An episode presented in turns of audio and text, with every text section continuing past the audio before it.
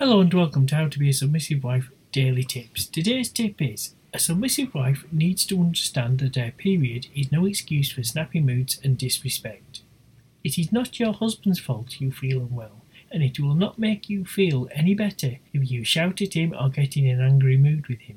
Try to control your attitude and tongue during time of the month.